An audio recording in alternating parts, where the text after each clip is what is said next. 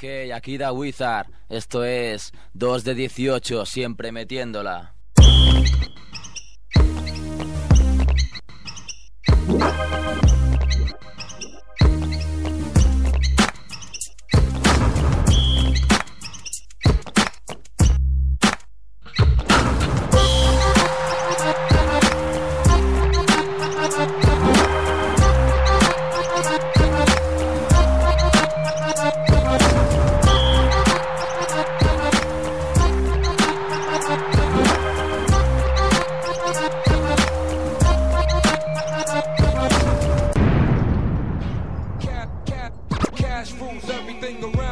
Hola gamberros, empezamos 2 de 18, básquet, streetball, sneakers, hip hop y lo que se tercie.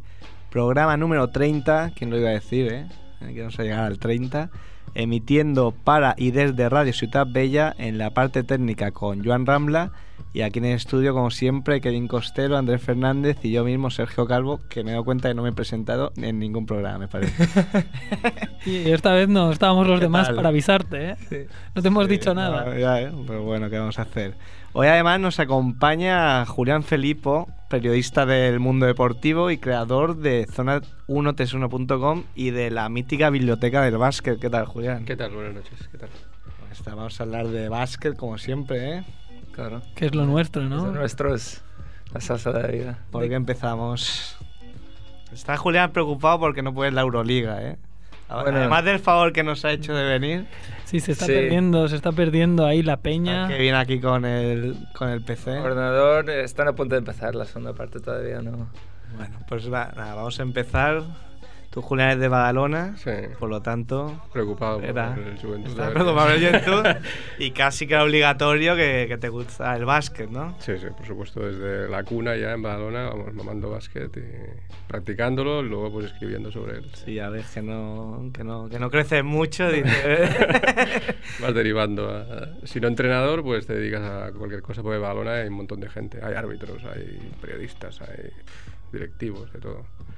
Toma por ahí. Todo orientado al baloncesto, Por supuesto. Sí. Y entonces empezaste jugando y ya... Sí, pero vaya... En el periodismo... En el periodismo desde antes de empezar la carrera prácticamente, desde la escuela prácticamente. En periódicos locales y haciendo crónicas de chicas, de jóvenes, bueno, pues un poco todo, ¿no? De lo que te echaran. De lo que echaran. ¿Y de ahí tu primer trabajo profesional? Fue en el diario Sport, sí, en el año 89 o así. Y estuve un año y medio prácticamente en Sport, en la sección de baloncesto también, por supuesto. Y bueno, y de ahí a Nuevo Básquet, ¿no? Que fue una experiencia alucinante, ¿no? Nuevo Básquet pues, era como una revista mítica en los años... fue una revista mítica en los años 70, 80 sobre todo, y hasta mediados de los 90. Recordemos que tuvimos en nuestro primer programa de esta temporada a Mickey Fornies, que estuvo muchos años, nos estuvo contando mucho de esta revista. Sí, pues Mickey Fornies fue quizá la persona que más años estuvo, porque estuvo en todas las épocas, desde el principio hasta que acabó la revista. Yo creo que nadie estuvo tanto tiempo. Algún colaborador, pero él como fotógrafo principal de la revista estuvo muchos años. Fue una pena que desapareciera, lo que pasa que quizá hubo un boom de revistas y... Sí, yo creo que Nuevo Básquet, en la época que era la única revista, la pionera, en esos años 80, estaba vendiendo 80.000 ejemplares. 80.000 ejemplares es una barbaridad. Alucinante, ¿no? Alucinante. Sí, sí. Y luego, bueno, pues se fue el mercado fragmentando, hubo el boom y muchos otros pasó, ¿no? Su tiempo y yo aquí les recomiendo a todo el mundo que se vaya al Antonio, Rastro, donde sea, y si encuentran alguna que compre porque... Vale 6 euros, ¿no? Vale, te la cobran a precio de oro, pero vale la pena. Se trata de lo que tenía que pesar en bits de información, porque era una revista súper densa. Era densísima, densísima. Ya hablamos de esto cuando estuvo Mickey, y es verdad que no cabe una letra más en esas... Ahí los periodistas se ganaban el sueldo a pulso, Que también se echen faltar, porque hoy en día puedes comprar en la revista las 30 primeras páginas de anuncios, luego medio texto, luego otra publicidad y... Letras así de grandes. Sí, y la verdad es que sacas poco provecho de la revista. Y tampoco sería posible, ¿no? Hoy en día con internet. Sí, también, exactamente. Yo creo que Internet ha abierto otras posibilidades y otros canales, ¿no? Que hoy es imposible repetir una experiencia así.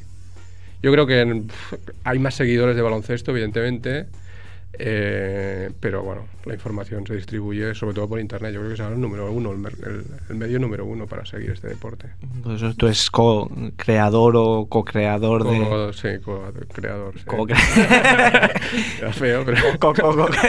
De con nada, ¿no? Creador de Fernando 31. Tú lo viste claro. .com. ¿Hace ya cuántos años? Pues bueno, con Zona 3.1 prácticamente es desde el año 2000, una cosa así. Seguro, una de las primeras webs que aparecían. Luego ahí pudisteis elegir, porque ahora cada semana sale una que Básquet cesto, básquet no sé qué. Bueno, ha ido derivando, ¿no? Un poco la idea que teníamos de la web. En principio era una recopilación de links para seguir las páginas más importantes y tal, ¿no? Luego recopilación de noticias, luego fue...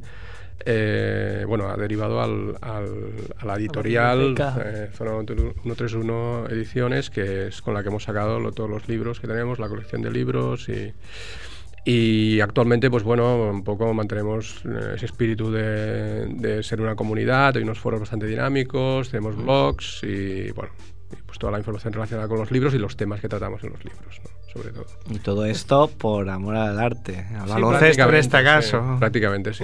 Porque no olvidemos que es vender libros en España, ya no solo de baloncesto, sino de todo tipo. Sí, sí, es dificilísimo. O sea que, imagínate de deporte, ¿no? Que casi todos son manuales de técnica, de tiro, ¿no? Y de defensa. A los niños, pues imagínate, pues dentro del mundo del baloncesto, un poco como cultura, es muy complicado. Sí, contando historias y viajes y...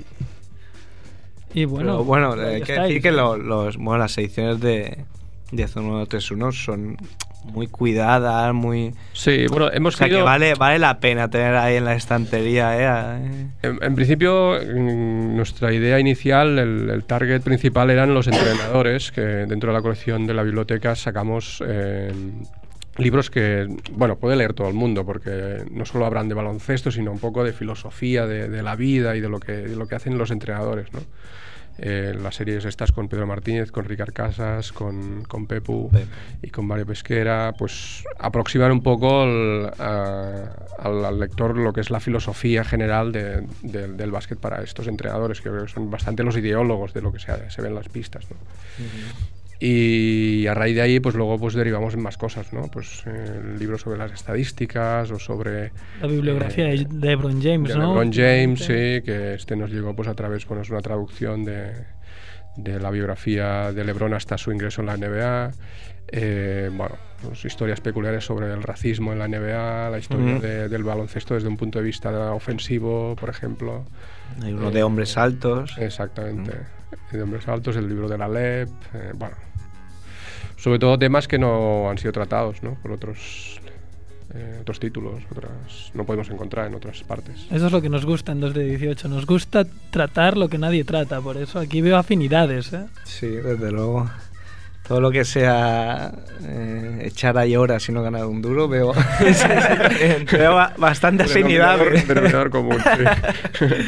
Pero bueno, todo sea por el baloncesto. Me acabo de poner los cascos porque le he hecho un papel a Joan avisándole que no haya música de fondo y es que no me había puesto los cascos. Yo me he dado cuenta del rollo, pero sí que se oye cuando lo escribías y luego te he tocado el casco. Me quería hacer el chulo y sin ponerme los cascos. Pero sí, bueno... Bueno, no eres el único, y que, nos decías ahora, el libro de LeBron James es el único que habéis comprado los derechos. Sí, exacto. ¿Hay alguno así en mente para producción propia o de comprar los derechos? Hemos sondeado también con otras traducciones. De momento no lo hacemos porque, bueno, la inversión es mucho más elevada que la que hicimos con LeBron James. Y de momento tenemos un stock de libros que, bueno, lo que nos interesa es un poco dar salida a lo que estamos haciendo antes de embarcarnos en más proyectos. Pero sí, había libros relacionados con la NBA, con la historia de la ABA, por ejemplo, también teníamos un proyecto interesante. Y otros también del tipo del básquet según, ¿no? Con otros entrenadores, ¿no? Con Ivanovic estaría bien, ¿eh? Eso sería duro, ¿eh? No, sería tener muchas páginas. O con Pesic tampoco estaría mal, ¿eh? Con cualquier entrenador. Habría directrices, ¿no? Guión, una orden, guión, otra orden, guión, otra orden. Sean sentencias. Sí, sí. Básquet es así y silencio. Bueno.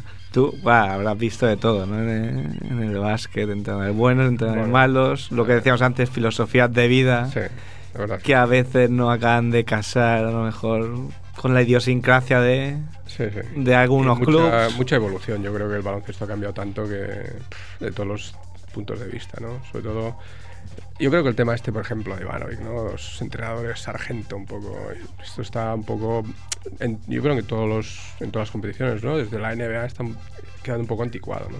Creo que Popovich, el trato de los entrenadores con los jugadores es una de las cosas que más ha cambiado en los últimos años, creo yo. Claro. De la evolución física del juego y todo esto, ¿no? Que... Claro, es evidente que hoy los que se van a la NBA no se han levantado con la noticia de los 134 o 38... No sé, 132. 132, ¿no? Pues 132 puntos de New York Knicks de D'Antoni, sí, sí. ¿Eh? Sí, sí. Una filosofía de jugar, divertirse y con los mismos jugadores que aparecen en unos paquetes, bueno, con Isaiah Thomas. Con los mismos jugadores menos uno. Que estaría bien también la vida, ¿eh? El básquet según Isaiah Thomas tampoco estaría mal, ¿eh? Sí, sí. Pero hacerlo rápido no vaya a ser que le dé otro. Decía Andrew. No, que todos. Es el básquet menos Marbury y juegan mejor, ¿eh? Marbury. Ahora sacaremos el tema, Antonio, ¿eh? Sí, explicaremos un poco, como siempre. Sí, sí. Pero bueno, yo creo que aparte de los 132 puntos, la actuación de Rui Fernández... Ah, bueno, la historia de... Bueno, no es la de hoy, es que es cada día que te levantas con Rui Fernández.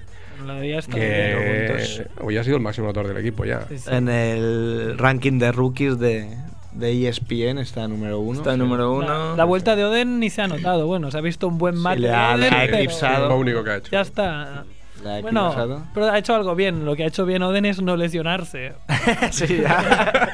Es que hoy ha metido. ¿No? Era lo principal. Hoy decía que ha metido sus primeros puntos 1 año y 5 meses después de haber sido elegido número 1 del draft. Sí. Seguro, bueno, no lo he visto, pero seguro que debe ser un récord, ¿eh? Bueno, igual si va Fran Vázquez algún día. Ese será el récord, ¿no? El día que meta. ¿Qué tienes por ahí, Andrew? Yo tengo de todo. Trae aquí. Continúas con tu deforestación del Amazonas, ¿eh? Ya, me pongo 500 hojas bien grandes porque el ordenador me está matando y no veo nada. Cada vez necesito letras más grandes. No sé, tengo aquí en noticias... Tengo como un titular que se llama Tanganas y vaciladas. Podemos hablar de la chuleada de Garnett a Calderón, ¿qué os parece? Sí. Pero es muy desagradable, ¿eh? Que Garnett de él y muy propio de los Celtics, ¿no? De ganar como sea, ¿no? De ese espíritu que ahora tienen los Celtics. Sí. Porque a ti que te tira más. Yo soy Celtics, ¿eh? A mí es el equipo que más me gusta. Pues entonces nos gustará saber. Pero también admito que bueno, que tienen sus estratagemas. Yo soy Celtic, pero no de la ley, ¿no? Pero yo por ejemplo no me siento identificado con Garnett. Estoy rodeado de 3 tíos de los Celtics. Pues os digo una cosa, nos gustará. 4, que Joan también es de los Celtics. También, ¿eh? Dice que no, ¿ves? Tengo un aliado. Pues nos gustará saber que Kobe Bryant está a 3 puntos de superar el récord de anotación de la Rivert, si no he leído mal. Sí, bueno, la verdad es que sí lo he visto y no me ha hecho mucha gracia. Llorando, ¿no? Pero los récords están por superarse, que también Chaco superó el récord de John Havlicek. Sí. Está décimo en lo de puntuación. De hecho, es posible que en menos de un año esté en el puesto número 6 de anotadores históricos. Sí. Bueno, mira, lo que estamos hablando, Garnett a Calderón. Yo he visto ahí en la prensa que a veces se echa como un tufillo un poco exagerado de nacionalismo, porque quieras o no, es de mal gusto, pero he leído cada cosa como... Es que se nota que Garnett está en contra de los españoles y los odia, pero los españoles le han enseñado con el mate de Gasol en la cara. Además, Calderón hizo esto y luego dio una asistencia que Capone metió un triple. Y claro, y lees toda la noticia y no pone en ningún sitio que los Celtics han ganado liderados por Garnett con 30 y pico puntos, que Calderón jugó mal. No pone nada, solo es como... que, a ver, que no es bonito lo que hizo, no lo estoy defendiendo, pero que a veces el tratamiento de la información lo ves un poco... Vamos a hacer un poco la pelota, vamos a decir a Julián que sea un diario referente del baloncesto en España, ese es el Mundo Deportivo.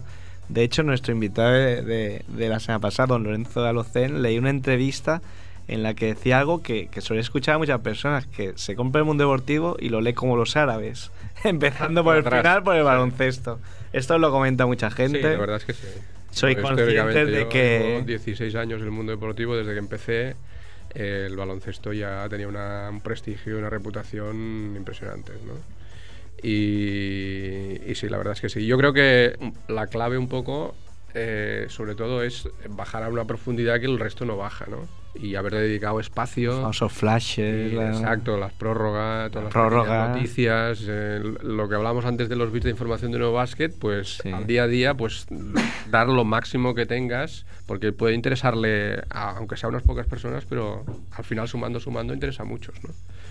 Y poco a poco se ha ido labrando ese prestigio, yo creo que sí. Aunque quisiéramos tener más protagonismo y cada vez el resto de medios se han puesto más al día. Y el Marca, por ejemplo, hace una sección, bueno, más o menos digna y... más o menos digna. No se puede entender como positivo o como negativo. Bueno, hay de todo. Hay cosas que me gustan y cosas que no tanto, pero... Hay que reconocer que con la llegada del Kike Peinado, la audiencia ha ido para arriba. Kike Peinado, segundo entrevistado de 2 de 18. Hace 28 programas de eso, ¿eh? Pero el tío... Programas, te ves que joven era Kevan. Antes de seguir la dieta Scalabrine y echarse a perder, pobre Kevan. Mira. Y bueno, Joan, no sé qué nos quiere decir, pero... Seguimos, esto va para largo. Para adelante. Y bueno, ¿queréis que sigamos hablando de tanganas y vaciladas? Sí, si tienes ahí esa recopilación. Esta es un poco antigua, pero es que en el programa anterior no pudimos hablar. Y bueno, la tangana es Tau Real Madrid. Sí, claro, no puedo salar las avances. Sí, hombre. Es un poco antigua, pero también es solo para analizar un poco, porque es que la gente no, o al menos yo no he leído muchas cosas al respecto de cambiar, no sé, de preguntarse, pues la actuación de algunos jugadores, en este caso yo creo que del Real Madrid, que era un poco extraña. Bueno, os cuento un poco. Tau Real Madrid, hay un lance defensivo y en una jugada Teletovic le da un codazo a Erbel y le abre una ceja durante el partido. Hay una pequeña tangana. Bueno, al final, cuando acaba el partido, que acaba ganando el Tau, se van al vestuario. Bueno, parece que se van al vestuario, se reúnen 3 jugadores de Real Madrid, que es Felipe Reyes, Erbel y Mumbrú. Y están esperando en el típico gusano este, ¿sabes? Vale, ahí como mi gato Gorogoro, ¿eh? Esperando en el gusano este, que era así como de plástico. Pues eso, Erbel, Reyes y Mumbrú, que están muy enfadados a los jugadores del... Qué poco Tau, respeto hacia el espectador, hacerlo ahí, pudiendo hacer en el centro del campo. No como en la NBA, que dar publicidad a la ACB, que hubiera estado en todos los medios. En la NBA que hasta participan con la audiencia y es más interactivo. Y aquí nada. Ya lo dijimos otro día que había feedback. Sí. Bueno, tenemos problemas, como siempre, aquí con, con las llamadas. Yo simplemente, pues... nada, quería preguntar tu opinión sobre... ¿Tanganas recuerdas así? ¿Conoces alguna míticas que has visto ahí en medio del...? Tanganas míticas, bueno, una de las más espectaculares. Una con Mike Davis en Badalona, también un poco a escondidas en los túneles, sí, que con Josep Maria Margall, estoy hablando de los años 80, finales de los 80 quizá.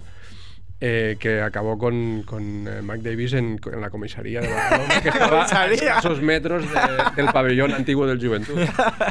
Y sí, bueno, fue una trifulca que hubo en la pista que luego se reprodujo en el túnel de vestuarios y fue, por lo que cuentan, ¿no?, muy espectacular, porque parecía que iban a hacer las paces, ¿no?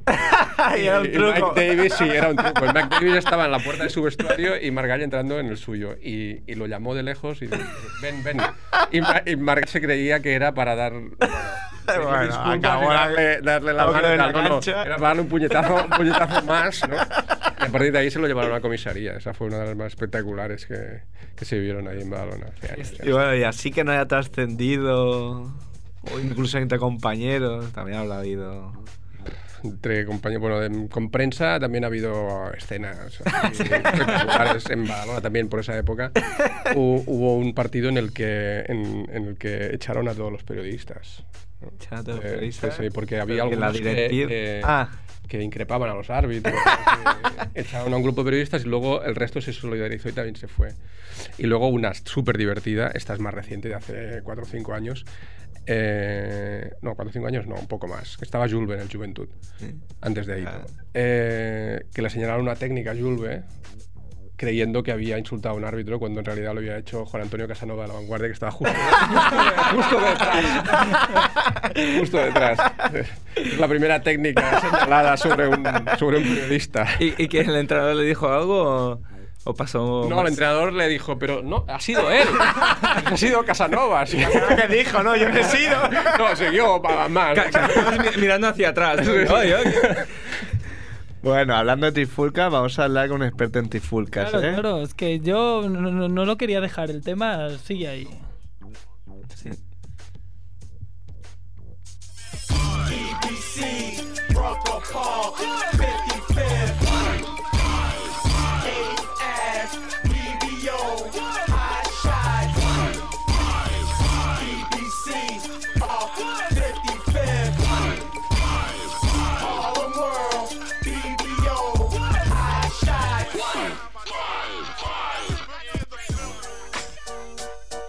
Macarra.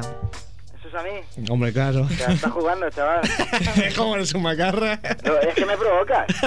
Es que todos los que les mola el streetball tienen así el rollo este, ¿eh? Que otro saltan que a la primera. Bueno. ¿Son amenazas esto que oigo o qué? ¿Qué tal? ¿Cómo está? ¿Muy estresado? No, estoy un poco acatarrado. De hecho, puede que de un momento a otro tosa y los que tenéis cascos ahí, pues os acordéis de toda mi familia. Pero vamos, por lo demás todo bien. No preocupen, siempre está enfermo. Sergio es un enfermo. Ya me dijo asfalte. No, señor del streetball, creo que plantan gana, ¿eh? Estamos aquí con Julián. Bueno, estamos esperando en candeletas. Yo primero que he oído, nada más pasarme, o sea, nada más llamarme por teléfono, ha sido alguien hablando de insultos, una técnica, un árbitro y todos riendo. Claro. O sea, es que somos de la coña aquí. Es que esto es de 2 de 18, tú. Esto no huele nada bien entonces ya, ¿eh? Bueno, pero creo que... No, vamos muy desencarnados. Tú tienes algo de eso, ¿no? Sí, os traigo, bueno, pues a colación a todo esto, ¿no? Pues a la noche de... en el partido de Gion contra Fénix se lió una gorda, la primera del año, tal cual está la NBA últimamente. Esperemos que no la última, ¿eh? Esperemos que no la última.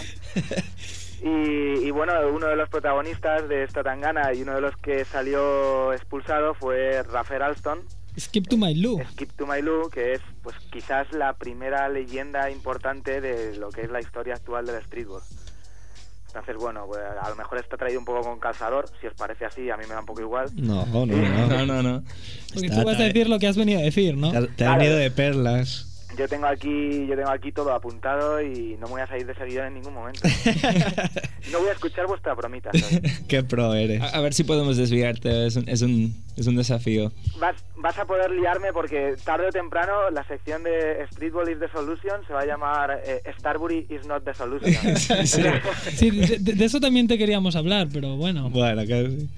Tengo una preparada de Marbury. Yo realmente ya no me preparo cosas de Streetball, me preparo alguna cosita de Marbury y suelto así por en medio cosas de streetball. Pero... rollo, 22 millones de dólares por no hacer nada. Y luego bueno, hablas de streetball. Claro, sí. O rollo que Marbury... Ahora las últimas declaraciones que ha hecho es que ha pedido permiso a Tini Morton, el entrenador de Lincoln High School, para ver si puede ir a entrenar con los chavales para mantener la forma. No estoy vacilando, juro que esto es verdad, ¿eh? No, claro, no, pero es que tiene sentido porque recordemos que en la NBA no se entrena demasiado porque hay demasiado ritmo de partidos y si no juegas partidos... Hombre, pero pues... se puede ir como mínimo a una universidad. Sí, hombre, primero tendrá que aprender a leer y escribir. Sí, bueno, claro. Bien. Es que, de todas formas, con esto que dice que dice Andrés de que no hay ritmo de entrenamiento y tal. Yo tengo una muy buena sobre esto. No sé si la he contado ya aquí en antena o no. Si ¿pero eso está en el guión? No está en el guión. Pues entonces... Lo hemos conseguido. Yo estoy muy contento. Venga, va, cuéntalo. Así ahora. Este verano, cuando me presentaron a mí a Smooth Parker, ¿sí? Bueno, estábamos en un torneo de streetball, iba a haber un concurso de mates y le pregunté, ¿vas a participar? Y me dijo, no, tú no has visto esto. Y se levantó la camiseta y tenía barriguilla. Y me dice, yo ahora mismo no llego a machacar. Y le digo, bueno, pero entonces, ¿qué haces aquí perdiendo el tiempo en vez de estar en la Liga de Verano de Las Vegas o en alguna Liga de Verano? Y me dice, no, esto no importa. En la NBA solo cuenta a partir de febrero. De aquí a febrero puedo ponerme en forma. Mes de octubre cortado con los Nuggets. Eso solo se lo puede permitir O'Neal. Y es muy Parker en los Nuggets también, ¿eh? Vaya tela de equipo. Vaya elemento. No, pero vaya tela de equipo no, vaya tela que te corte ese equipo. Sí, vaya. Porque ¿qué tienen, no? Para cortarte a ti. Sí, hasta tiene un jugador que le pillaron por drogas, ¿no? Me parece que le sancionaron 2 años y todavía está por ahí. Así que Chris Anderson. Volvió y lo ficharon ellos. Tienes que liarla bastante gorda para que los Nuggets te cortan. Mira, pero en realidad mira lo que pasó. Iverson le pegó un tiro a Melo y la han traspasado.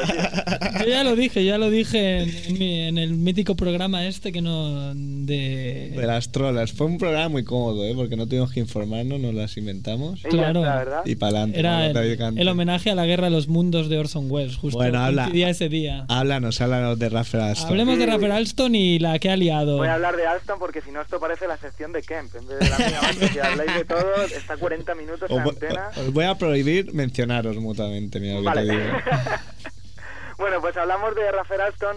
Rafer Alston es conocido, como bien ha dicho Andrés, por el sobrenombre de Skip to my Lou. Este sobrenombre le viene pues desde que tiene 15 años. La historia de este chico, pues podríamos decir que es el primer jugador nacido en el playground y que a raíz de ahí ha ido creciendo hasta llegar a la NBA.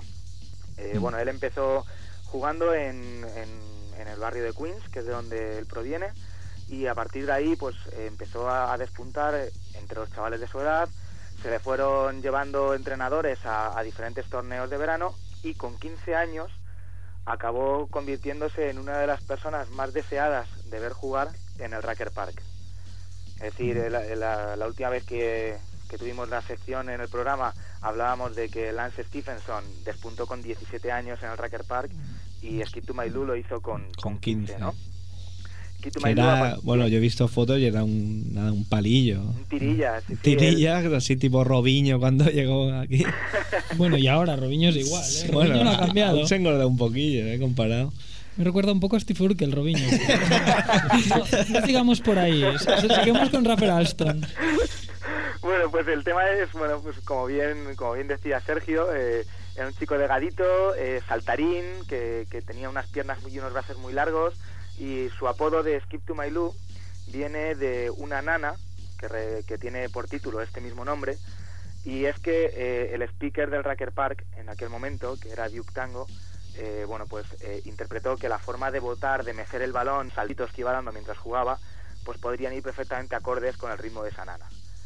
Y a partir de ahí pues ya se quedó con ese apodo, por gracia o por desgracia, para toda la vida, ¿no? Te voy a sacar un poco de tu guión, perdona. Sí, no me ha hecho gracia que hayan mencionado el nombre de speaker, porque creo que el speaker es un elemento muy importante, ¿no? Dentro de streetball. Es un elemento básico prácticamente. El streetball está ahí azuzando. Sí, el streetball es sobre todo lo que los americanos llaman entertainment, ¿no? La gente va a divertirse. Entonces, bueno, hay un speaker que está metido dentro del campo muchas veces, micrófono en mano, y va narrando jugada a jugada, cada uno con su propio estilo. Y muchas veces el speaker lo que provoca es que el público, si está muy frío, pues se meta dentro del partido. Casi todos son muy rápidos de mente, tienen mucho sentido del humor, todos tienen una facilidad enorme para poner apodos graciosos a los jugadores, y muchísimas veces el speaker incita a que un jugador que no está defendiendo o un jugador que está a punto de entrar al pique acabe de entrar por completo. Y bueno, pues quieras que no, son un poco la salsa del streetball, o lo que provoca que el streetball sea pues como es, ¿no? Sea esta dinámica de piques, esta dinámica de entretenimiento. A ver, si hay en Badalona, Julián, sí, hay un montón de buenos, de jugones, y de canchas, y Sí, sí. En la zona de la playa hay un par de canchas bastante buenas de streetball. ¿Tú esas las conoces, Antonio? No, por Badalona todavía no he ido. No le dio tiempo. Nada más que de pasada, tío, ello. Pero bueno, estamos en ello, lo apuntamos en nuestra agenda. Era para sacarte más del guión, ¿eh? No, sí, pero si te has dado cuenta que yo ahora mismo puedo salir a todos los temas que quieras. Sí, hecho, si te veo de filosofía zen total, ¿eh? Hombre, de hecho, me extraña que Kevan aún no haya dicho nada. Estoy esperando, estoy ahí en las sombras esperando mi oportunidad, ya verás. Mira, pues está con Felipe Reyes agazapado. Tu oportunidad llega ahora. Marbury fue compañero de Rafer Alston cuando ambos tenían 14-15 años, jugaban... ¿Tienen la misma edad? Son por ahí deben ser, ¿eh? Ah, yo pensaba que era bastante mayor Marbury. No sé por qué. O quizá porque llegó mucho antes, no, claro. Es del 76 Alston, ¿eh? Sí, mira, como yo. No tiene que ser mucho más. Son por ahí, por ahí. El caso es que los dos jugaban las ligas de la AAU, que es una especie de ligas de verano que organizan para chavales de instituto. Y juntos estaban en el mismo equipo y se les empezó a apodar el dúo dinámico. Me imagino que no por llevar chalecos rojos como el dúo dinámico que conocemos aquí. El valor de 15 años tiene, mi amor. Pero por ahí, vamos, pues se conocían por esa época, o sea que... Y bueno, los dos tuvieron piques memorables en el Rucker Park, ya cuando iban alcanzando una edad mayor, y se reencontraron en la NBA, donde sinceramente no han tenido ninguna actuación memorable de uno contra uno entre ellos dos, ¿no? Me imaginaría que estos dos jugando juntos, asistencias 1000, ¿no? Repartiendo el balón. Yo me imagino que sí, que seguro que se lo rifaban. Yo no sé si asistencias, pero robos seguro, porque me imagino a Marbury esperando a que otro estuviera botando balón para quitárselo, ¿no? De su equipo, ¿no? Hay una historia curiosa también en cuanto a esto. En ese mismo equipo de adolescentes jugaba Karim Reed, que es un jugador mítico de los playgrounds de Nueva York. Su apodo es The Best Keep Secret, también conocido como Big Game. Este jugador, ahora en Francia, ha sido luego el que ha tenido quizá una carrera más larga en lo que es los circuitos de streetball de Nueva York. Y entonces él le tenía ese celo de, joder, ¿por qué ellos son el dúo dinámico si yo tengo lo mío, no? Entonces cuando se le acercó el arma caritativa de turno y le dijo, venga, a ti te vamos a llamar The Best Keep Secret, el secreto mejor guardado. Entonces con eso él se contentó, ¿no? De momento, y con eso ha ido arrastrando hasta ahora. O sea que, bueno, quieras que no, el chaval también sacó el suyo de aquel equipillo, ¿no? Está bien. Qué cosas sabe Antonio. Me gusta la historia, ¿eh? Pero no, vamos a hacer que vuelvas a tu guión y que nos cuentes qué ha hecho Alston. Pues ha hecho de las suyas. Tampoco podemos contar nada que no sepamos. Alston, pero tampoco lo ha liado mucho, ¿no? Todos estos años. O sea, siempre ha habido polémicas con entrenadores y tal, pero... No lo ha liado dentro de la cancha, pero Alston ha tenido problemas con la justicia en un par de ocasiones gordos. En uno le denunció a su novia por abusos y en otro se le acusó de violación, que aunque luego salió inocente, sabe Dios exactamente qué pasó, ¿no? Y bueno, él se ha caracterizado por ser un jugador no conflictivo rollo Ron Artés, pero sí un jugador, lo que diríamos un poco vacilón, ¿no? Entonces esa actitud de vacilón, chuleta, ¿no? Sí, de chuleta, le ha traído algún problema. Ya se lo trajo el año pasado con Buyachis. Yo creo que es un vídeo que a lo mejor la inmensa mayoría ha visto porque tiene que estar por YouTube. Con el partido ganado, Rafer Alston bailó a Buyachis en el campo, le bailó tal cual lo haría en un playground, y Buyachis se encaró y fue a por él, pero igual lo hizo sin querer, ¿sabes? Es natural, ¿no? No, porque te tengo aquí que, bueno, lo estoy sacando la Wikipedia, igual es mentira, pero tengo aquí que él padece de hiperactividad y también sufre el síndrome de Asperger, y claro, a lo mejor el partido estaba muerto y él no podía jugar a otro ritmo, ¿no? Dijo, voy a partir a este tío. El síndrome de Asperger es como en castellano el baile sambito, ¿no? El último guerrero, ¿no? Así que bueno, igual como padece esto, ¿no? Pues no lo pude evitar y tuvo que cargarse a Bujicic. ¿Tú crees que Alston merecería un tomo de la Biblioteca del Básquet? Yo creo que Alston lo merecería. Hombre, ¿qué va a decir el chico del streetball? Es como, no sé, me estás preguntando, es como, ¿tú crees que eres buena persona? Pues yo creo que sí. Hombre, yo a veces dudo, me pasa un poco como a Larry David, que digo, no sé si soy un poco cabrón. Pero bueno, diciendo conclusión, que lo que íbamos es que esta noche Como diría nuestra amiga socorrista, la lía parda. El partido estaba caliente. En un bloqueo, McGrady soltó un poquito el hombro a Steve Nash. Steve Nash se hizo daño. Su amigo Matt Barnes se calentó y en la siguiente jugada hizo un bloqueo a Rafer Alston, que lo llamamos bloqueo de baloncesto por no llamarlo bloqueo de fútbol americano. Entonces Alston, pero sin casco, producto de su hiperactividad o también llamada me cago en la leche, ¿qué has hecho? Pues fue a por él, se encararon. ¿Tú sabes quién soy yo? Se agarraron. Bueno, se lo gracioso es que no hubiera pasado de solo de encarárselo. Guay es como la gente se suma y cada vez es más divertido. Pero yo creo que el tema es un poco como cuando estás en una cola de, pues, para esperar algo, ¿no? A comprar lo que sea, y la cola cada vez es más larga, nadie te atiende y todo el mundo se calienta. Y solo necesitas que alguien diga, como quien no quiere la cosa, cabrón, desde luego no hay derecho, qué vergüenza. Y entonces ya la gente se suma, es verdad, qué vergüenza. Y sí, se la señora mayor que dice, es que esto es para denunciarlo. Y alguien se suma, que llamen a la policía, es verdad. La verdad es que, ¿no? La verdad es que se produjo un efecto dominó, pero bueno, en un dominó pues pones una fila de fichas, pero aquí lo que pasaba es que cada vez la ficha que venía era más grande, ¿sabes? Venía para tirar a las demás.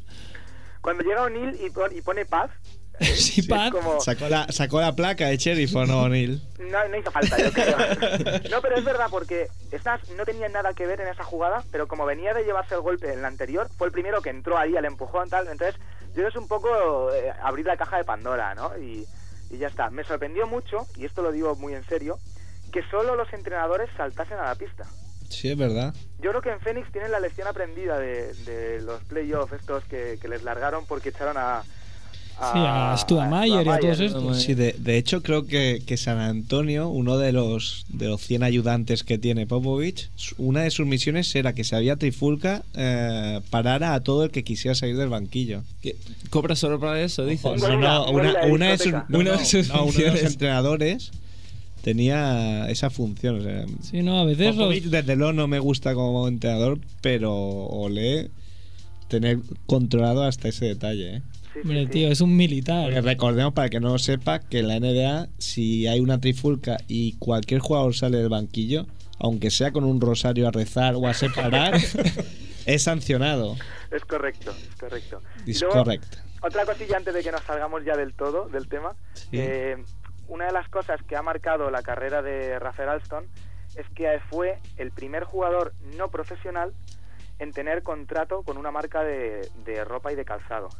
Rafer Alston fue el protagonista de la primera mixtape que hizo la marca deportiva And1, y él con 15 años ya llevaba ropa y calzaba zapatillas And1 por contrato. El otro día hablaba Kemp de mi favorito, como le llamas tú, Sergio, de Homicide, ¿no? Que ha sido el primero en tener una zapatilla propia, pero el primero en tener un contrato sin ser profesional ha sido Rafer Alston. Me has fastidiado el final de tu sección, porque el final de tu sección era ¿crees necesario tener tres modelos de zapatillas de tres pares del mismo modelo de zapatilla? No. De Missy Williams en diferentes colores, precisamente la angua. Ahí siento tirar piedras sobre mi propio tejado, pero son todas negras, ¿no? Ni siquiera encima es que los otros colores no me gustan, tío. Además, lo siento, ahora te voy a hacer la cama porque él antes me ha confesado una cosa como offline y lo voy a decir. Fatal, tío. Esto se va a cortar. Ay, sí, igual, los oyentes lo van a escuchar igual. Que va a guardar unas ahí en una vitrina ahí donde no pasa el aire ni nada, para cuando pasen unos años poder lucirlas porque se habrán revalorizado. Es que piensan todo este chico. Es algo que todo friki debe hacer con algo en su vida, ya sea un disco, una película o unas zapatillas. Si no lo hagáis con un trozo de carne, por ejemplo. Nunca. Con bistec, una ternera de Kobe o algo así. Otra fricada de este tipo, y ya, total, la gente ya no puede sorprenderse por nada. Y acabamos, ¿eh? Y acabamos, Ney. No, perdón, así que yo voy a seguir aquí. Es tener una lata de Vanilla Coke en la nevera durante más de un año porque va a desaparecer del mercado. Y entonces, cuando nadie más en el mundo pueda beber Vanilla Coke, yo podré beberme mi lata. La pregunta que seguro se está haciendo mucha gente es: ¿qué mierda es Vanilla Coke? Coca-Cola con sabor a vainilla. ¿Quién lo sabe? O sea, ¿quién lo sabe? Es verdad. Sí, yo lo he bebido muchas veces. Ese es lo que está hablando. Es bastante bueno también. ¿Lo has probado o no? Lo he probado. Yo soy muy americano. No se puede confesar. Coca-Cola con el almuerzo, todo. Siempre. Bueno, Coca-Cola y tortitas. Pues Antonio, con la Vanilla Coke nos despedimos. Muchas gracias. Solo una cosilla antes de que me larguéis. Sí, venga. Felicitar a los jugadores del Madrid y del Tau, porque gracias a ellos y a la trifulca que organizaron en el túnel de vestuarios hace un par de jornadas... Sí, hemos hablado sobre eso. La Liga Española se ha revalorizado, que necesitaba cosas de estas para que saliera en la tele, que últimamente pues sí, prácticamente venimos pidiéndolo desde hace años esto. Sí, señor. ¿Hay vendido más gigantes o no? No sé. ¿Está contento Paco Torres o no? Yo creo que está más contento por otras cosas. Bueno. Que no es el momento de hablar. Mira, déjalo ahí, la gente. Déjalo ahí, que queda perfecto. Estaba pensando en sus cosas, yo que sé. Espero que no sean tan enfermos como yo, porque se están pensando eso. Anda. Amigo, un abrazo. Un abrazo a vosotros, ¿vale? Hasta luego. Venga, hasta luego. Chao, cuídate. Igualmente.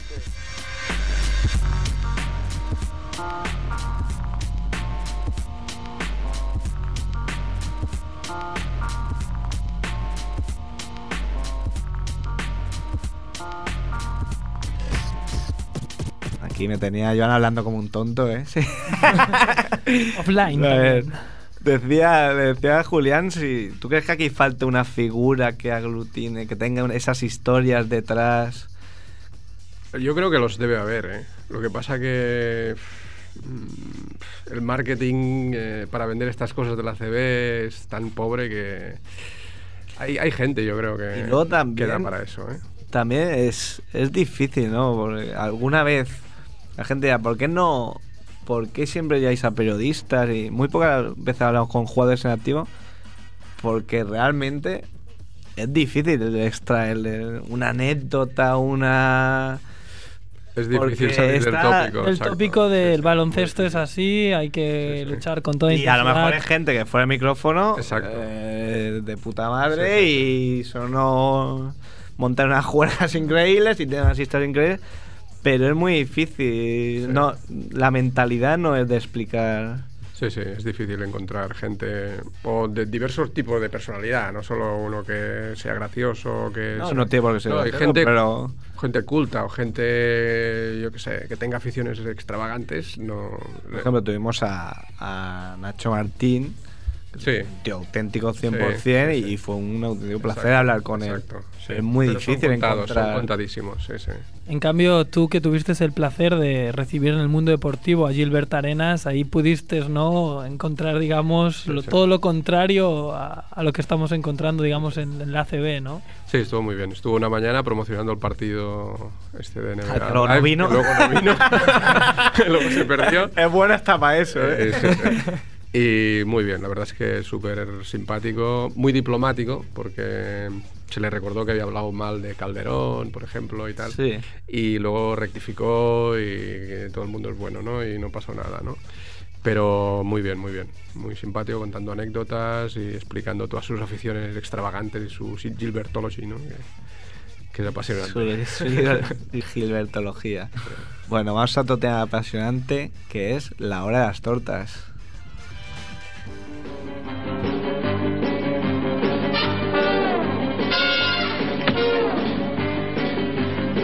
Es la hora de las tortas. ¿Ready? One. Las tortacas, que es hablar hoy. Ya estamos aquí. Siempre es difícil hacer, la hora de las tortas. Pues no sé, está quedando un poco violento el programa, ¿eh? ¿Tú crees? Se trifulca, muchas tortas. Ya, pero es que ¿quién lo merece más en este caso? Estas tortas, ¿quién las merece más? Ya hemos hablado de Marbury, que va a cobrar 22 millones por rascarse la barriga. Bueno, y se tatúa eso en su cabecita. Los jugadores del Real Madrid y sus emboscadas en los túneles de vestuarios. Pero bueno, no lo he elegido. Y es difícil la elección, pero al final me he decantado por criticar al cuerpo de la Policía Nacional. ¿Qué os parece? Ten cuidado, si van a venir aquí. Ya. Bueno, por eso estamos haciendo el programa de hoy con las persianas bajadas. Para que no nos vean. Vamos a él, ¿eh? Que es este... Así que ya pasó, ¿no? Que nos pase como a Julve, nos acusen de algo que no hemos cometido nosotros. No, pero bueno, como ya sabéis, en 2 de 18 no tratamos necesariamente actualidad. Y bueno, en el pasado programa y en el anterior ya no lo pudimos decir, se nos quedó este tema de ACB en el tintero. Y es un tema que la propia CB no le ha dado mucha bola. No sé si es porque no tiene este espíritu NBA de vender el muñequito, porque no les interesa, porque da mala imagen, pero tranquilos. Dejarlo ahí, ¿no? Tranquilos, que aquí estoy yo para sacarles los colores. Pero bueno, como ya digo, no es una crítica hacia la ACB, sino a la policía, con lo que no os preocupéis, amigos, porque nuestra sección de podcast en la ACB no peligra, ¿no? A ver, la hora de las tortas de hoy. Nos vamos a remontar a un partido domingo 26 de octubre del 2008, que era cuando en la Plaza de Toros de Vistalegre se disputaba un partido entre el Real Madrid y el Cajasol. Fue un partido muy reñido y a 10 segundos, pero bueno, eso nos da igual. Lo que nos interesa es, a 10 segundos del final se produjo el episodio que nos interesa. Marcador 95-98. Gana el Casajol, Casamoy. No. Es que lo tengo mal escrito y lo leo mal, ¿ves? Es que lo tendrías que saber de memoria. Sí. Si supieras de memoria, como hago yo. Muy bien, muy bien. Muy previsor. Bueno, gana el Cajasol de 3, posesión del Real Madrid, la sube Jul y entonces, inteligentemente, de Miguel le hace una falta a Jul para impedir la posibilidad de triple, para que no les empaten, que tire dos tiritos y tal. Vale, hasta ahí todo bien. De Miguel muy inteligente, falta. Para volver a tener ellos la posesión. Jul lanza el primer tiro y lo falla. ¡Ay! ¿Sabes? Qué malamente, porque si falla el primer tiro ya van a estar de dos. Supongo que Jul dijo eso, qué malamente. ¡Qué malamente, hombre! No hay, escolta. Y bueno, y atención, lanza el segundo tiro libre y lo mete, pero además de meterlo, los árbitros ven una falta muy rigurosa a Felipe Reyes en el forcejeo. Una falta, he dicho muy rigurosa, ¿vale? Y ahí me voy a quedar, pero es una falta un poco rara, un poco complicada, ¿no? Que se pite, ¿no? Porque se mete el tiro libre, están ahí pues empujándose todos y falta a Felipe Reyes. Entonces es cuando Manel Comas, que había perdido un tiempo muerto a la mesa, les dice todo. Y no le hacen caso. Y así como no sirve nada y está ofuscado, le da una patada a una silla plegable que se pliega y cae al suelo. Y luego también le da una patada a una botella que sale rodando hacia una mesa donde hay tres individuos. Bueno, todo esto me hace gracia porque también hay un mandatario del equipo que tiene la orden de... de que cuando se enfada el sheriff, de apartarle la silla para que no la chute. Así como Popovich, como Popovich, ¿no? Pero, Antonio, pero fíjate, en Sevilla. En la ACB también hay cosas de estas, porque el tío dijo que había chutado ya 50.000 sillas. Sí. Pero bueno, que tampoco la chuta muy, muy, muy fuerte, porque no olvidemos... Como Sangoy, ¿no? Cuando jugó ahí. Tiene edad de Aito, que tiene 60 y algo, y bueno... 2 años. No, bueno, digamos que no está tampoco para chutar la botella a la tercera gradería, ¿no? Pero ojalá tuviera yo su energía, ¿eh? Lo que te digo. La verdad, chuta, rueda un poquito, pero bueno. Y bueno, tras todo esto, uno de los tres individuos levanta y se pone en su corrillo de jugadores y le pregunta: ¿usted sabe que le puedo detener porque no puede tirarle cosas al público? Bueno, al público no había llegado nada, había llegado la botella rodando a esta persona. Y hábilmente el delegado de campo del Real Madrid intervino y se llevó a lo que luego nos dimos cuenta que era un policía, que le enseñó la placa y todo.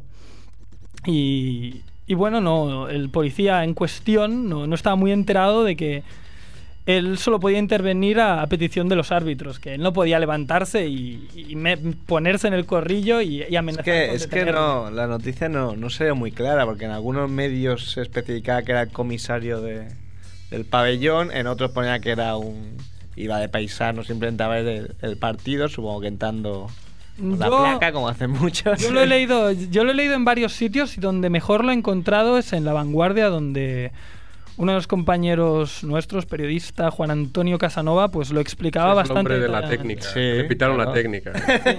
Sí. Este es el chico. Está metido en todas, ¿eh? Sí, pero la verdad que la noticia que escribió para La Vanguardia es muy completa y se nota que ha hablado tanto con Manel Comas como con todo el mundo y está bastante contrastada. Y en base a esto, pues he hecho, digamos, mi sección.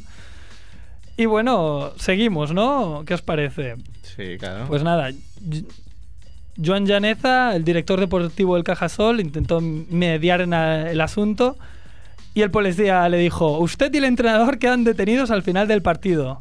Imagínate que detiene al sheriff, ¿eh? Increíble, es que se... no, bueno, lo nunca vi.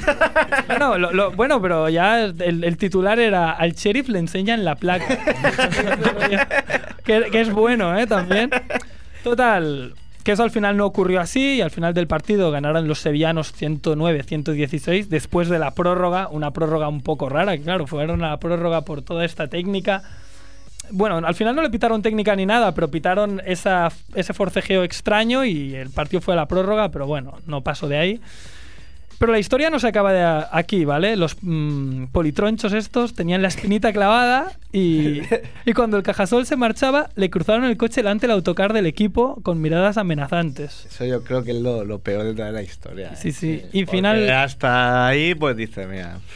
Y claro, finalmente... Me parece todo fatal, pero ya lo del coche... Ya, es como muy de tomarse la justicia por su mano. No sé qué pensarás tú, Julián, pero... Sí, una cosa patética, ¿no? Pero claro, lo bueno de esto hubiese sido promocionar al hombre este, ¿no? Al policía, claro, y hacerle un perfil. Sí, sí. Es una contraportada. Una contraportada o algo así. Hubiese sido bueno eso, sí. Finalmente, el cabo de la policía motorizada que escoltaba a la expedición sevillana consiguió que se apartara el coche. Pero bueno, por último solo que querría subrayar que también ha tratado la noticia el periodista José Manuel Fernández desde su propio blog laminifaldadevenus.com. No, la minifalda of Venus. La minifalda of Venus. Sí, es que yo traduzco el inglés mentalmente. Mental, sí, sí. Es que como piensas en inglés. Claro, es lo que me pasa. A mí lo mismo. La minifalda of Venus.com, perdón, donde compara la actuación de la policía al estudio de unos primates. ¿Lo leo textualmente o no tenemos tiempo? Sí, léelo. Pone: los grupos que disponen de una policía eficaz construyen sociedades complejas y prósperas. Por el contrario, cuando no hay policía, los individuos se sienten inseguros, se vuelven desconfiados y sus relaciones sociales se empobrecen. Esta es la conclusión de una investigación hecha en una sociedad de primates y publicada en la revista científica Nature, que está basada en el comportamiento de los macacos, una especie originaria de los bosques del sureste asiático, pero también se ha estudiado en gorilas y chimpancés. El uso de la fuerza para resolver sus conflictos provoca a veces que no actúen como un policía, sino como un matón. Hasta los macacos cometen este tipo de errores de abusar de su autoridad. O sea, los macacos tienen una policía y a veces el propio macaco coge más autoridad, ¿no? Como un poco lo que pasó en este partido. Bueno, ahora vamos a ver qué opina de este tema y de muchos más uno de los personajes más carismáticos de los de 18. Señor Mac Masilla. Hola, buenos días. Mac Masilla Perrins, que ya nos hace... ¿Sí?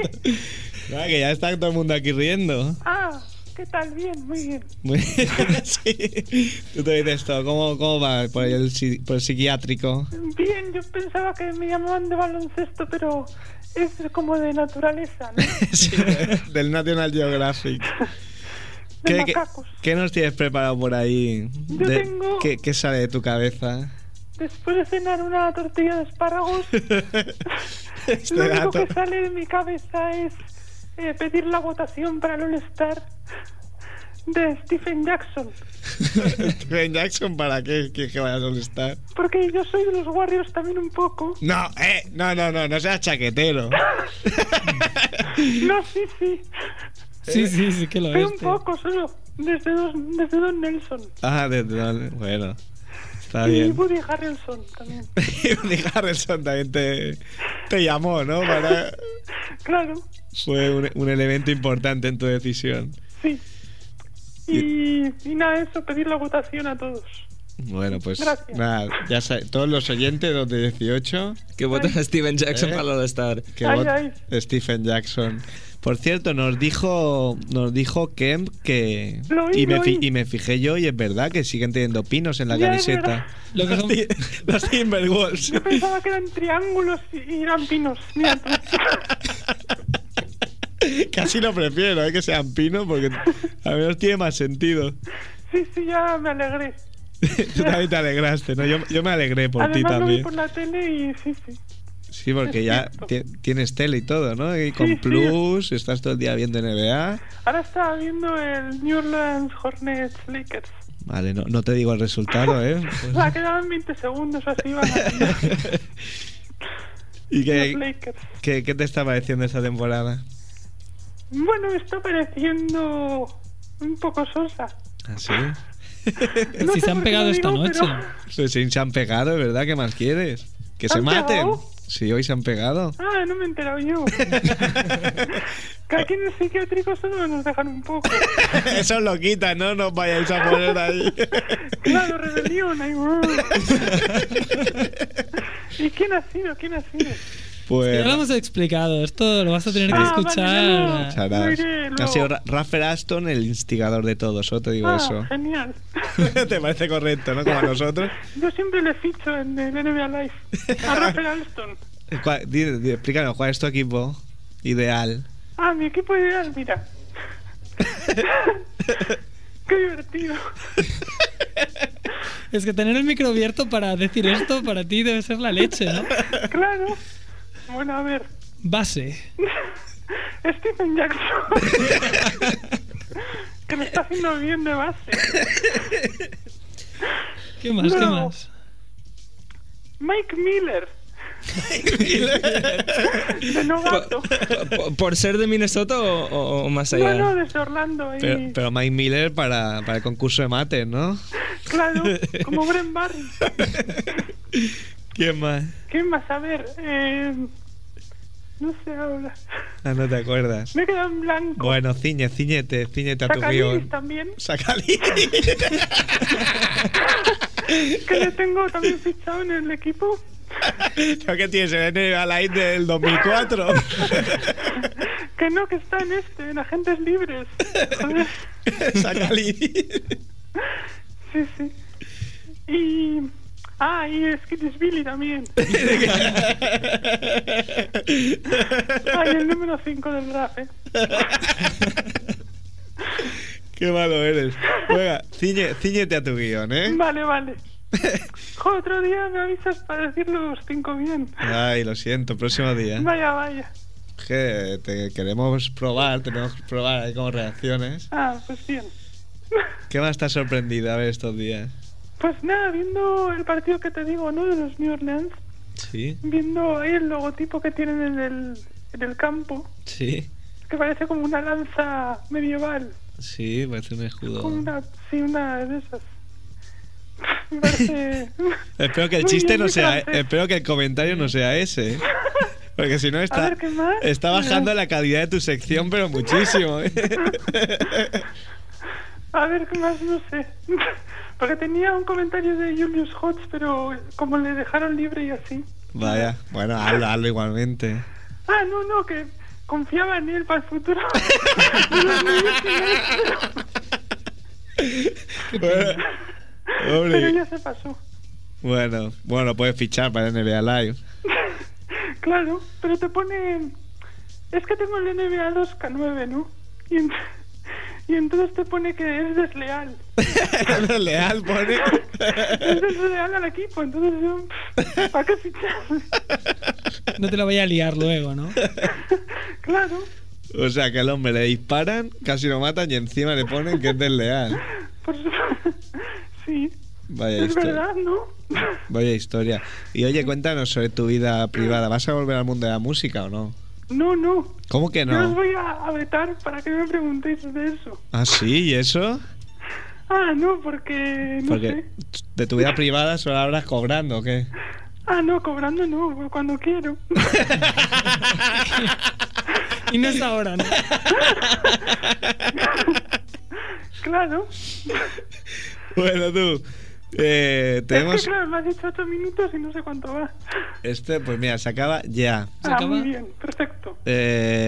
Ha bajado mucho tu sección, ¿eh? No me vais a llamar nunca más. No tanto con eso, pero te vamos a dar un ultimátum, ¿eh? Vale. Está el listón muy alto. Vale. Y ha bajado un poquillo, pero bueno. Seguiremos confiando en Magma Silla, ¿eh? Yo pensé que Stephen Jackson iba a llenar mucho, pero ya veo que no os gusta. Sammy Davis Jr. No, explica algo de Stephen Jackson para acabar, va. No, pues que, bueno, ha habido una pelea hoy justamente, mira, y justamente hablo de Stephen Jackson, mira. No, nada, pues no sé, me gusta con la narita así achatada y... Me cae bien, es como Ron Artes a lo indio, así como indio negro. Sí, que... me lo miraré con más detenimiento. No me había fijado tanto en sus facciones. Sí, sí, pues es como que se estrella contra un muro. Y ¿sabes? Nada más. Bueno, vale, dejémoslo ahí. Magmasilla, te llamamos. Vale. Un abrazo. Chao, un abrazo, adiós. Hasta luego.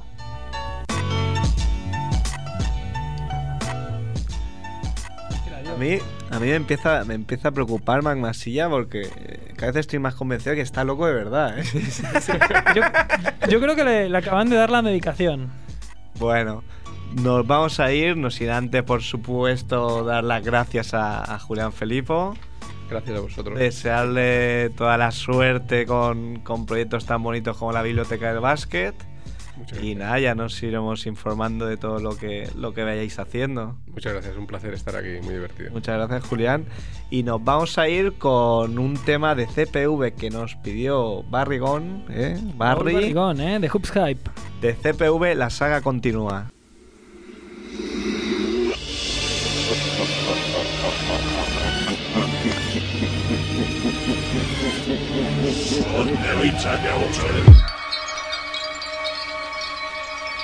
A ver, ¿quién quiere qué? ¿Eh? ¿Quién? ¿Quién habla de mí?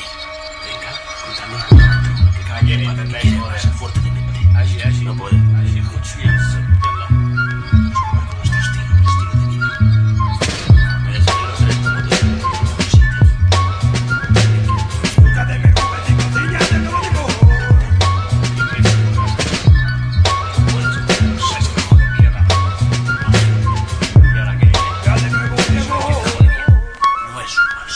Acierto, y creo que digo bien si digo que ya está bien de ver vender a tanto tonto inepto. Lo cierto es que el huerto es para quien trabaja en él, y yo burrando en esto soy incorregible, o sea, perfecto. Soy el epicentro y represento mi peña dentro y fuera del movimiento, ¿o no? Soy violento y me hace ser violento el cuento del eterno intento de vender el hip hop a precio de rock. Lo siento, gran señor, esto no es pop. No es una extraña fusión de jazz con soul y folk, es hip hop, simplemente hip hop, no hay más, lo siento, no llores. Contra el rap de las flores te presento el hip hop de las hostias, TPV al tinglao, folclore de ascao que ha llegado renovado para recordarte despistado que las reglas del juego no permiten cambiar de lado, así que chao. De mi gente, oyendo R&B, me creo que vivo en Long Beach, canto en play. Mira, Rula, yo sigo aquí terco como una mula, y después de tantos años produciendo daños sigo con mi rebaño, y contra todo pronóstico la saga continúa.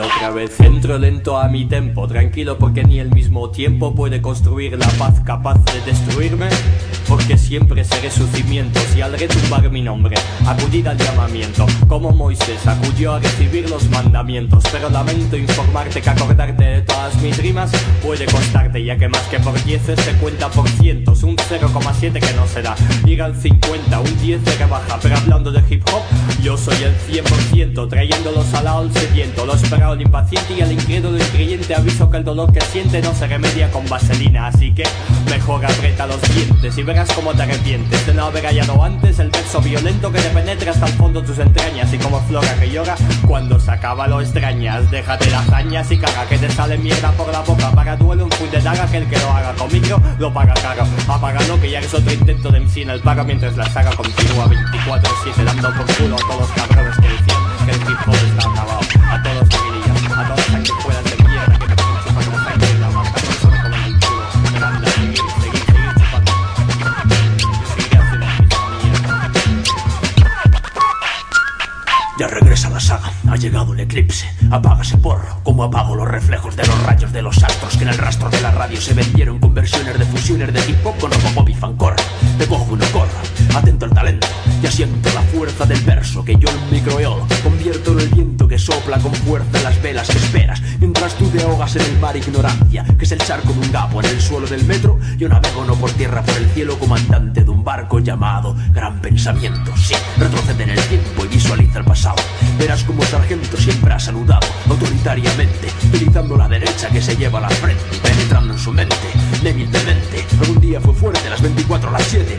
Mi saga continúa, pero la tuya ya se acaba, tan verdada como que la mano del diablo jamás está cerrada, siempre preparada para darle bofetadas a hombres y mujeres cuyas manos están atadas por cadenas forjadas al fuego del miedo, a la pobreza o a la mala facha. Bofetada dada que te enfada y cara negra o blanca se te pone colorada, pero que una vez ha sido dada ya no pasa nada de nada. Nada de nada. Más te vale que sacases ese dedo de mi llaga, que te traga un luego caga, la gapaga. No amenaces con espadas ni con dagas, tengo rimas y misiles que hacen guaca, guaca. Despiértate y anda, resucita con el ritmo de la saga. Golpea con el puño, no hagas caso al cura, se ardeja la cuna de ignorancia y de mentira. Grita todos a una, la saga continúa. Vuelvo y sigo siendo el mismo, sigo en el camino del dominio absoluto cuando rimo. Estallo a los vendidos porque yo el camino mino. Somos vino de cosecha, tú de chato, yo botella. Rimo reina, tú doncellas, tengo fuego, movimiento de peones. Querían que la inútil de Sofía dejase de ser reina. Sigo en el camino que sigue siendo el mismo, el recto, correcto, donde solo con talento y mis conocimientos sigo subiendo a la cima de la rima, que partí esta cuesta arriba y sigo arriba. El juego donde cada vez que muevo muelo como grano de café. Si no queréis tomarlo, puedo servirte. Hijo J.I.O. y D.I.O. y J.E.S.U.I. y Caminafa. La saga sigue encontrando en su lecho la braga de tu pava. Y si aquellas amenazas no eran vanas y mi cuerpo ha sido herido por algunas de tus balas, no pasa nada, ya preña mi baba. Escucha los rugidos del cachorro que crece la manada, esperando el día en que tu cuerpo hundirá sus garras. Y de momento sigo, me sigues porque sigo. La saga sigue, la saga continúa.